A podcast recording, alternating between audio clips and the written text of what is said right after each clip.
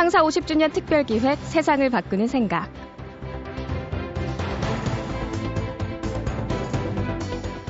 지갑에 돈을 가득 채우는 것보다 방 안에 책을 가득 채우는 게 더 낫다.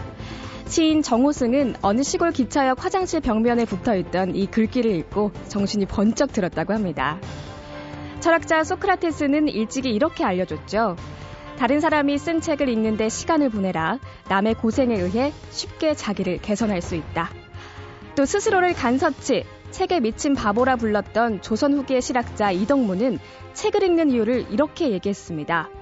책을 읽는 이유는 정신을 기쁘게 하는 것이 으뜸이고 그 다음은 받아들이는 것이며 그 다음은 식견을 넓히는 것이다. 요즘 디지털 시대라서 그런가요? 책을 읽는 모습을 보기가 여간 어렵지 않습니다. 책을 잡았던 손에는 모두 스마트폰이 들려 있는데 책을 읽으면서 가슴 떨렸던 과거의 기억들을 되살려보는 건 어떨까요? 창사 50주년 특별기획 세상을 바꾸는 생각. 오늘 모신 분은 북칼럼리스트 장동석 씨입니다.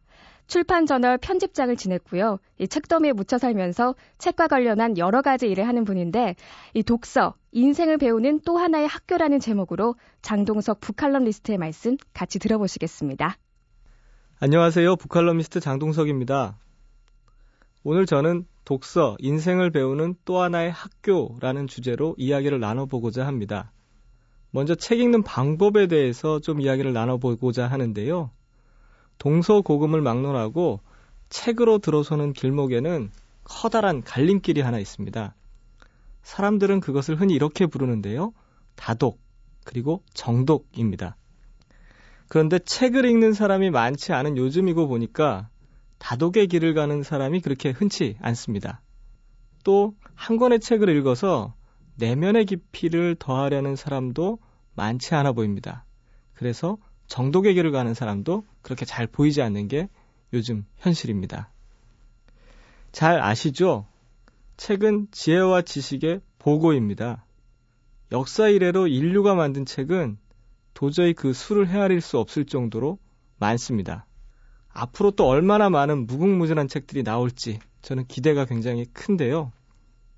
그것들이 켜켜이 쌓여서 인류의 지혜와 지식은 응축되고 또 발전할 겁니다. 하지만 덮여 있는 책은 지혜와 지식의 보고가 아니라 그저 박제된 지식에 불과합니다. 제 아무리 뛰어난 고전이라고 해도 읽지 않으면 헌책방 한 규퉁이에서 폐기될 날만 기다리는 폐지와 다르지 않죠. 사실 책을 읽는 사람들의 기대는 아주 제각각입니다. 마음의 양식을 쌓고자 하는 사람들은 한 권의 책을 깊이 읽어서 그러니까 정독을 통해서 그 책만이 세상에 줄 수 있는 깊이를 겨, 경험하려고 굉장히 많이 노력을 하죠. 정독은 책이 가진, 아니 인류의 지혜와 지식이 가진 근원에 접근할 수 있는 가장 느린 방법처럼 보이지만 실은 가장 빠른 방법입니다. 도스토예프스키의 까라마조프가의 형제들을 주마간산식으로 읽었다고 한번 생각해 보시죠. 대신문관이 주는 상징적인 의미를 알 턱이 있을까요? 그리고 아버지와 그 아들들의 관계와 그것에서 쌓이는 인간관계의 핵심을 주마간산식으로 읽어서 도저히 알 수는 없을 겁니다. 정독은 책의 행간까지 읽어내면서 책이 가진 상상력을 최고조에 이르게 하는 어찌 보면 독서의 가장 큰 미덕이라고 할 수 있습니다. 그래서 소설가이자 정치가였던 유진호 선생은 사상계라는 잡지에서 이미 오래전에 정독을 이렇게 예찬한 바 있습니다. 하루에 다섯 페이지라도 좋으니 그것에 쓰인 내용을 하나 빼놓지 말고 이해하고 음미하고 비판하고 필요하면 참고 서적을 펴놓고 정 알 수 없는 곳이 있으면 표를 해두었다가 뒤에 그것이 이해될 때까지 몇 번이고 되풀이해서 읽고 생각하고 하는 방법이 가장 좋은 독서법으로 확신한다. 저는 이 말을 굉장히 사랑하고 즐겨 인용하는데요. 정독이 얼마나 우리 사회에서 크게 영향을 미칠지는 한번 두고 봐야 될 것 같습니다. 한편 책은 무한한 지식과 정보의 근원이기도 합니다. 그래서 최근 독서 표어 중에 지식 정보화 사회를 살아가는 최고의 무기 혹은 경쟁력이라는 표어가 각광을 받고 있는데요. 무한 경쟁에서 살아남기 위해서는 다방면에 걸쳐 지식을 쌓아야 합니다. 다방면에 걸친 지식은 그리고 정보는 흔히 이렇게 얘기하는데요. 쓰레기의 바다 인터넷에서 나오는 것이 아니라 바로 책에서 나옵니다. 그런 점에서 다독은 넓이의 다른 이름이라고 할 수 있습니다. 다독은 분야를 가리지 않는 무차별 다독이 있고 또 자신이 정한 한 분야의 책만 섭렵하는 어, 특정한 다독이 있습니다. 무차별적인 다독은 다양한 분야의 지식을 쌓을 수 있는 기회를 제공합니다. 그런가 하면 한 장르에 대한 다독은 해박한 식견이 있는 전문가를 탄생시키기도 하죠. 나는 이런 책을 읽어왔다로 유명한 일본의 석학이죠. 다치바나 다카시가 이렇게 얘기했습니다. 입문서 한 권을 정독하기보다는 입문서 다섯 권을 가볍게 읽어치우는 편이 낫다. 이렇게 얘기한 적이 있는데요. 그는 또 이렇게 얘기했습니다. 사회인이 되어서 축적한 지식의 양과 질, 특히 20대, 30대의 지식은 앞으로의 인생을 살아가는데 결정적인 역할을 하는 중요한 것이다. 젊은 시절에 다른 것은 몰라도 책 읽는 시간만은 꼭 만들어라. 이렇게 얘기하면서 그 방법으로 다독을 권했습니다. 다독과 정독 굉장히 있는 것으로 흔히 많이 생각하는데요. 자, 그럼 이제부터 다독과 정독이 어떻게 서로 연결되는지 한번 알아보도록 하죠. 창사 50주년 특별 기획 세상을 바꾸는 생각. 오늘은 장동석 북칼럼리스트의 강연을 듣고 있습니다.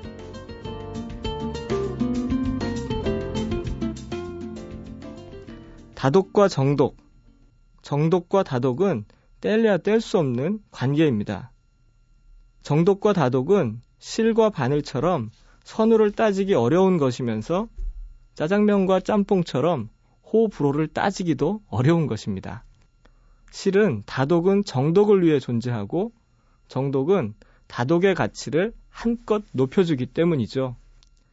인간이 경험할 수 있는 가장 큰 행복 중 하나는 아마도 스스로 책을 고르는 기쁨이라고 저는 생각합니다.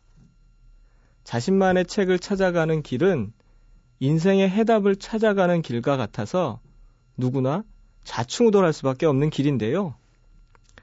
자신만의 책을 찾아가는 좌충우돌. 그것을 다른 말로 표현하면 결국에는 다독과도 같습니다.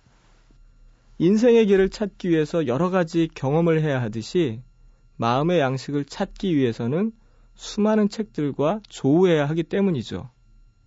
결국 정독으로 한 권의 책을 마음에 품기 위해서는 다독이라는 과정을 거칠 수밖에 없습니다. 다시 강조합니다. 좌충우돌하지 않고 인생의 정답을 그 정답을 제시하는 길을 찾을 수 없듯이 다독을 하지 않고는 한 권의 책을 정독할 수 없습니다. 한편 인생의 길은 산 넘어 산이기 때문에 하나의 해답을 찾으면 또 다른 봉우리가 펼쳐지게 되죠. 책도 이와 같아서 한 권의 책을 마음에 품으면 그 한 권만으로는 평생 행복할 수 없습니다. 정독이 다시금 다독으로 이어질 수밖에 없는 이유가 바로 그 때문인 것이죠.